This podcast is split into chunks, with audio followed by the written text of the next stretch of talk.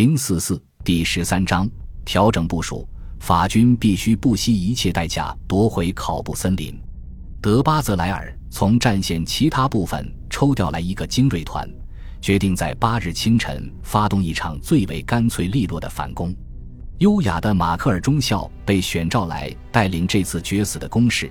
他向上翘的两撇小胡子仿佛代表了战前法国圣希尔军校一切的骄傲、坚韧、传统和惊人的勇气。他的行动更像是奥斯特里茨或者博罗季诺会战中的英雄篇章，而不是来自灰暗的第一次世界大战编年史。这位英朗的中校日出之前就被勤务兵叫醒，冒着狂乱的炮火开始优雅而仔细地为进攻洗漱打扮，因为缺水他用部队配发的红酒洗了胡须。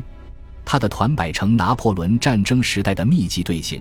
肩并肩成紧密的三列纵队，以稳健的步伐开始踏上通往森林的400码无人区。团长在最前面带队，镇定地抽着雪茄，挥舞着手杖。德军机枪和炮弹在进攻队伍里撕开一个个大缺口，战士们一再收拢队形，他们的勇气简直可以媲美拿破仑的老禁卫军。在离德军阵地还有100码距离的地方，马克尔的战士们上刺刀发动冲锋。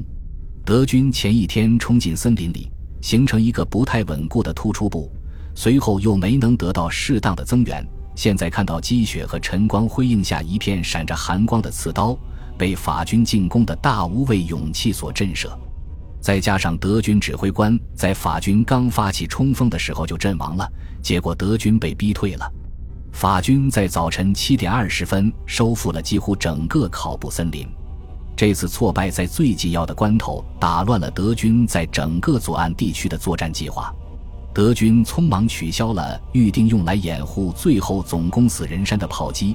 转而全力巩固6日夺取的阵地，以防法军反击。这是法军最干净利落的一次成功反击。当德军于3月9日准备好通过西北方向的贝坦库尔再次进攻死人山时，法军早已从最初的挫折中恢复过来，并站稳了脚跟。帝国档案记载了这场左岸地区第一次彻底的、悲剧性的进攻失败。可是那位漂亮的中校也没能享受多久胜利的喜悦。在10日的另一次勇敢的拂晓进攻当中，他的团把德国人赶出考布森林旁边的另一片小树林，然后马克尔来到前方祝贺手下某位指挥进攻的营长，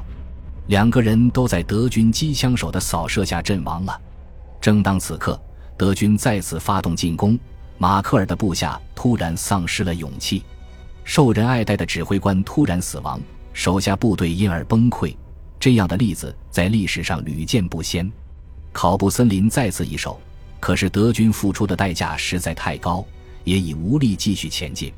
后面1个月，从这个方向通往死人山的前线基本没有再移动过。德军在莫兹河右岸重新发动的攻势进展更小，他们直到进攻前最后一刻也没能完全克服弹药供应方面的巨大困难。德军甚至把坚韧的步兵当成骡子，用人力去扛沉重的炮弹。可是用于巨型堑壕迫击炮的毒气弹非常不稳定，部队当然不愿意搬运这种毒气弹。最后德军只好把进攻推迟48小时，结果就丧失了在莫兹河两岸同时发动进攻的优势。德军凭借开始时的势头打到了沃村外围，刚刚能够到沃堡的边角。可是就在这里，进攻却蜕变成了一场血腥的混战。混乱中，德军师部收到了错误的讯息，误以为德军已占领沃堡。师长是名字有点古怪的古莱茨基·考尼茨，他闻报也不加核实就上呈集团军司令部，还用自己的话添油加醋一番。集团军司令部也未加详查就向全世界公布捷报，还同时宣布说德皇已经向古莱茨基·考尼茨授予了功勋勋章。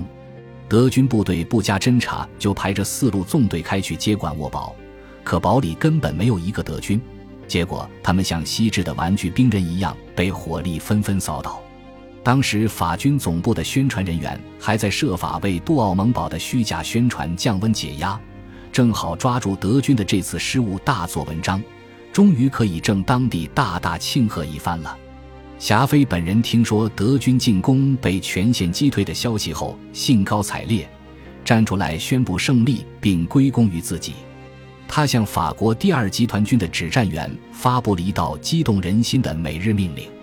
未来每个人提起你们的时候都会说他们保卫了凡尔登。他对国防委员会坚称，法国军队从来都没有想过弃守莫兹河右岸阵地。他还开始对颇为心烦的贝当高谈阔论起尽早在凡尔登发动大规模反攻的可能性。本集播放完毕，感谢您的收听，喜欢请订阅加关注，主页有更多精彩内容。